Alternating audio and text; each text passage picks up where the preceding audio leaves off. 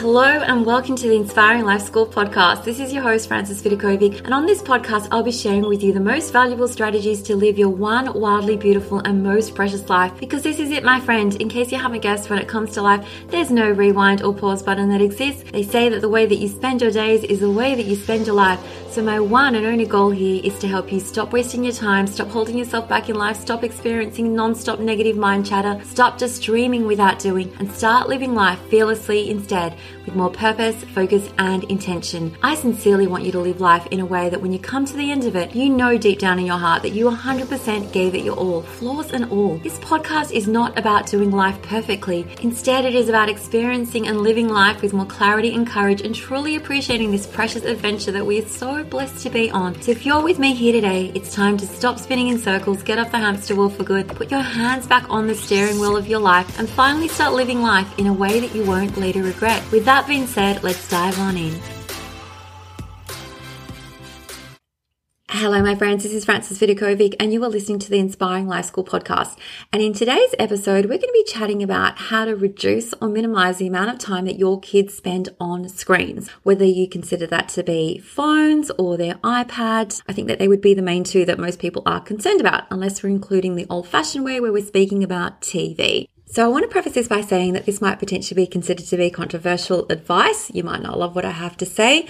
So take everything that I have to share with you on this episode with a grain of salt. Take what works for you and let go of everything else, my friend. So first things first, I'm coming to you as a mum of two older kids. My eldest is now 19 and my son is going to be 17 at the end of this year. And I don't know if you're like me, but I love hearing from people who are a lot older and wiser than me and they get to share all the wealth of wisdom of what they've learned over the years and what has stuck out to them as being the best approach for particular parenting situations. Because sometimes when you're in the thick of it, it feels like, you know, I don't know the answer. I'm like throwing spaghetti at the wall. I'm trying all those things and who knows what's working right now. Whereas for me, like looking back, I feel like I've got something to share when it comes to having this conversation about reducing screen time with my kids because I've been through the trenches and I've come out of the other end feeling like I have a really good recipe for success when it comes to this particular topic. So I'm going to start by saying that most of the advice that I'm going to be sharing with you actually applies to kids that are past the toddler years. Okay. So it doesn't apply to babies and and toddlers. And the reason for this is that I truly do believe that you can get away with not giving your baby and toddler any screen time because they definitely don't come out of the womb begging for technology in their hands. They learn to develop a love for it, a desire for it, just purely from experience, from being given it to maybe distract them, to keep them occupied. And that's when that desire stems from, okay, through experience. It's definitely possible to bypass these years without them developing this like strong desire for screen time, like your phone or your iPad, simply by choosing not to give it to them. But if you're listening to today's episode because you know you already have a baby and a toddler who loves, loves, loves screen time, iPad and iPhone, and you just want to minimize the amount of time that they're spending on this device, please feel free to just take on board this advice. But just know that, you know, when I'm sharing it with you, I'm keeping in mind kids that are from preschool age and up all the way to the teen years. So the iPad was actually invented back in 2010. And I remember the first time we saw one, my kids and I saw one. We were in Europe, we were on a holiday, and there was some guy like using the iPad at a cafe. And my kids back then were six, and I'm pretty sure Jake was still three, hadn't yet turned four. And we thought that is seriously like the coolest device ever. And I just want you to keep this in the forefront of your mind while you're listening to advice that I have to offer you today is that the reason why kids and teens love their phones is because they are seriously like so cool in so many ways. Like even me personally, I absolutely love my iPad. I love the fact that I can download whatever book I want, like in the click of a finger and just begin reading it straight away. Like it truly is so amazing. I don't have to wait weeks anymore for like I did back when I was young, you know, wait for the book to become available at the library. I also don't have to sit anymore like I did as a 25 year old in front of this big clunky computer in order to, you know, write emails. I mean, nowadays you can FaceTime other people on the other side of the world. You can pay your bills. You can do so many amazing things with your phone. And the reason that I wanted to start with just this acknowledgement is that your kids and your teens are not widows for loving their phone. Okay. Like many adults in the world, they love their phone for a very good reason because it provides them with so much stimulation and so much entertainment at the click of the finger. So with that being said, okay, acknowledging that your kids aren't weird or strange or wrong for loving their phones, let's take a moment to like focus on what is a real problem here. And this is where I have to say to you, and it's a sentence that most people don't love to hear, but screen time and all the things in the world are only a problem if you think they are a problem. Let me repeat that for you one more time. Okay, screen time is only a problem if you think that it is a problem. And I want to tie this in with speaking about the right amount of screen time. Did you know that you actually get to decide what this number is? And so there might be someone who thinks that 30 minutes is way too much and that's a problem. And you could have someone who's letting their kid have two hours and it isn't a problem at all. Now, if you're under the impression that I was going to come into this episode and tell you, you know, like your kids can only or should only be having X amount of time on their screens each day, that this is the right number and here's what you need to do to get to this particular number, I, I hate to tell you that I'm not going to say that to you because you, as your child's parent, get to decide what works best for you, what works best for your child, what works best for your family.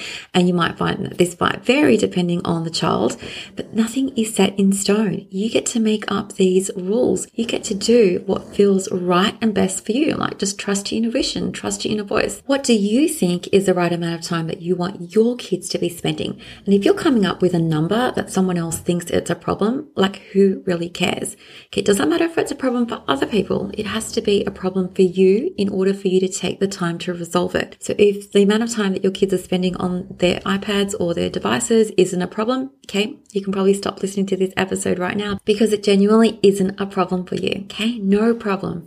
But if you feel as if this is a problem that you are trying to tackle, that you are trying to solve, then stick with me and I'm going to share with you some strategies that I have found have been really helpful when it comes to reducing the amount of time that your kids spend on their screen. So let's first have a conversation about how much time you actually want them to be on their screen, okay? The number that feels like it is a problem for you. I want you to think more about the quality of time that they're spending on their devices versus the quantity, because you might decide you actually don't care if they spend hours watching amazing documentaries that are educating and nourishing their mind, but you don't want them to spend a minute watching rubbish TikToks. You also might not mind if they're playing Minecraft with their friends virtually or doing virtual games of chess for hours on end, but you might have an issue with just playing silly games like Angry Birds. Okay, once again, you are the boss in your home. You get to decide what feels right to you and what feels like it's best for you and your family. You might choose to have days where you don't mind if they're on the devices for hours on end and days where you just don't want any time on their device device at all.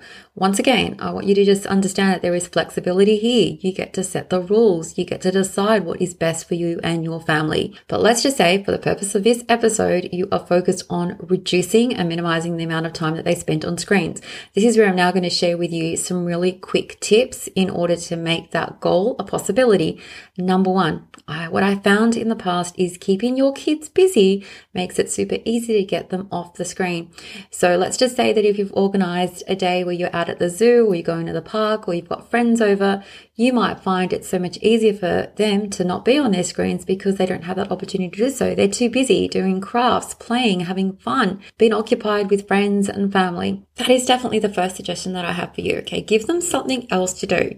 Number two, I want to have a conversation about boundaries. Okay. When it comes to devices, understand that you get to set the boundaries and rules about these devices in your house and you get to make sure that you follow through on the rules that you set Otherwise, there are obviously consequences for not following the rules. Just like you might have a rule about making sure that you clean your room, keep your room cleaned, or there is this consequence, you can set the same rules and boundaries around devices, okay? So they may only be able to use their devices like after they finish their homework or once their room is clean. Now, once again, you get to decide what these rules and boundaries are. It doesn't matter what other parents are doing. It doesn't matter because so and so expert said you had to do this. There are honestly like no have tos and no shoulds when it comes to device consumption by kids. You get to decide what works best for your family and how do you know if it's working for you? It's because you like the results that you have. Like you've set rules, your kids are behaving, they're spending some time or a lot of time on their devices and you're fine with it. Okay. If it's working, continue on. If you know that some adjustment needs to happen, Okay, play with adjusting those rules. Understand that those adjustments don't necessarily have to happen overnight. Okay, it might take time to like bring them and instigate them in your family, and that is okay. It's super important that you're kind and compassionate to yourself while you are working through this transition. Now, for the third strategy that I want to recommend to you, and it's making sure that you practice what you preach. So many of us are like quick to point our fingers at our kids and say, oh my gosh, like my child, you know, my teen is so addicted to their phone.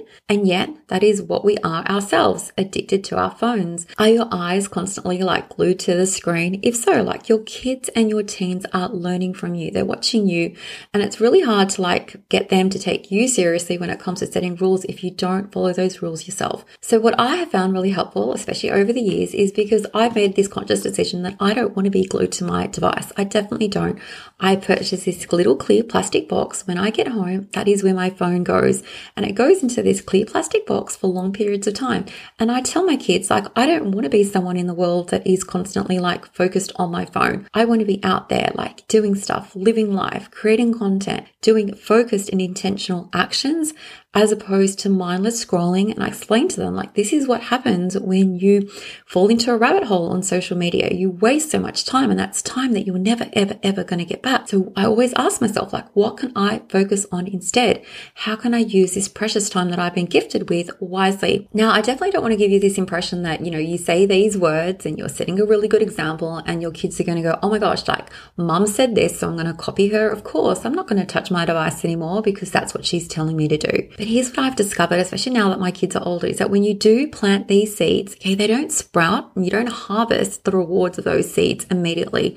But later on down the track, your message starts to sink in. And what I found is that, especially as my kids get older, they sort of don't care about their phones as much as they used to. Okay. Their life naturally becomes more busy with studying, with work, with going out with friends, and all those things that we used to worry about when our kids were young. It's like, oh my gosh, they're always going to be glued to their screens. One day they aren't. Like it just happens over time. And I really wish that I didn't spend so much time when my kids were younger fretting about screen time because all the things that I assumed would be a big, massive problem in the future, it never ended up coming to fruition. Now, I know you might think it's easy for me to come and say this to you with the benefit of hindsight, but honestly, like if you just implement these few strategies, so it really is like practicing what you preach, that is definitely number one, making sure that you have really clear rules and boundaries set about screen time and you get to decide what works best for your family family. And honestly, it doesn't matter if it's two hours a day, three hours a day, or even if it's just 15 minutes a day. Like you get to decide this number and you get to decide what number is a problem for you. And if it is a problem, okay, then it's time to do that keep your kids busy strategy. So when they feel tempted to go and play with their devices, you know, say to them, how about we play a board game instead? Okay, we'll play a board game together and then you can have your 15 minutes on the iPad. Or you might encourage them to go outside and play and ride their bikes. You might enroll them in different sports or different classes that really, you know, spark their curiosity and help them burn off some of that extra energy. And I always recommend that books, books are the best alternative to devices. So if you can encourage your kids to develop a love for reading from a young age, that is such an amazing thing. So in a nutshell, what I discovered over the years that kids tend to really want their devices when they're feeling tired and when they're feeling bored. If they're feeling bored, give them something else to do. And if they are feeling tired, get them to have a rest or just have a rest with a book or even watch a, like a really cool movie, that's totally okay. Like for us, like we used to break up every day when my kids were young by watching a midday movie. This is when they stopped having their daytime nap, and that's when I had my rest too. Now, if you don't love the idea of them watching movie, just find something else, okay? It's always about designing the sort of life that you want for your family. And if you don't love the amount of time that they're spending on their devices at the moment, that's totally okay. Just know that you can always, always, always make changes. And it 100% isn't an issue if they love their devices because just like they love them, we often love them too. We just might not like the amount of time that we are spending on it. And before I end this episode, I want you to just reflect on your own childhood when you were growing up. How did you keep yourself occupied in a time, in an era back when devices did not exist? Okay, just something for you to ponder upon. So once again, feel free to take all of this information, all of this advice with a grain of salt. I'm just sharing with you what's worked for me. And I think that the best thing that I can leave with you is do not stress about this. Okay. This is not something massive that you need to stress about. As parents, like we have this tendency to stress about everything. And if you're not stressing about the devices, you're going to find something else to stress about. Just take a deep breath. All is going to be well. Okay. You get to make the rules in your family and you get to follow through on it. Even if your kids complain, that's okay because you know deep down that you always have their best interests at heart. Take care, my friend. And I can't wait to catch you on the next episode. Thank you so much for listening to the Inspiring Life School podcast. I really appreciate you allowing me to be a part of your life. If you'd love to stay in touch, please know that you can always find me on Instagram at Frances Vidakovic, or you can visit my website, inspiringmumlife.com, where you can sign up and receive so many amazing freebies that I've created just for you to help you implement all my teachings into practice. There you'll also find all my online courses, resources and programs that I've created to help you uplevel your life in seriously the simplest way possible so that you can ultimately create for yourself a life that feels simpler, lighter, and allows you to show up in a way that you love as your best and most authentic version of yourself. Now remember, this podcast is all about not just dreaming but also doing because to create true sustainable change in your life, you need to be willing to do things differently. And that's what I'm here to support you to do every single step along the way so that you too can begin to live your one wild and precious life with less stress, less overwhelm, less drama, and instead with zero regrets. Finally, if this podcast resonates with you at all and you appreciate the content, I would absolutely love for you to show your support by leaving me a review on Apple Podcasts. I'm on a mission to help more people wake up to the preciousness of life and to help them live their days with more intention and purpose, and your review will help make this goal of mine possible. Once again, thank you so much. I have loved spending this time with you and I look forward to connecting with you again. I'm Frances Vidakovic and you have been listening to the Inspiring Life School podcast.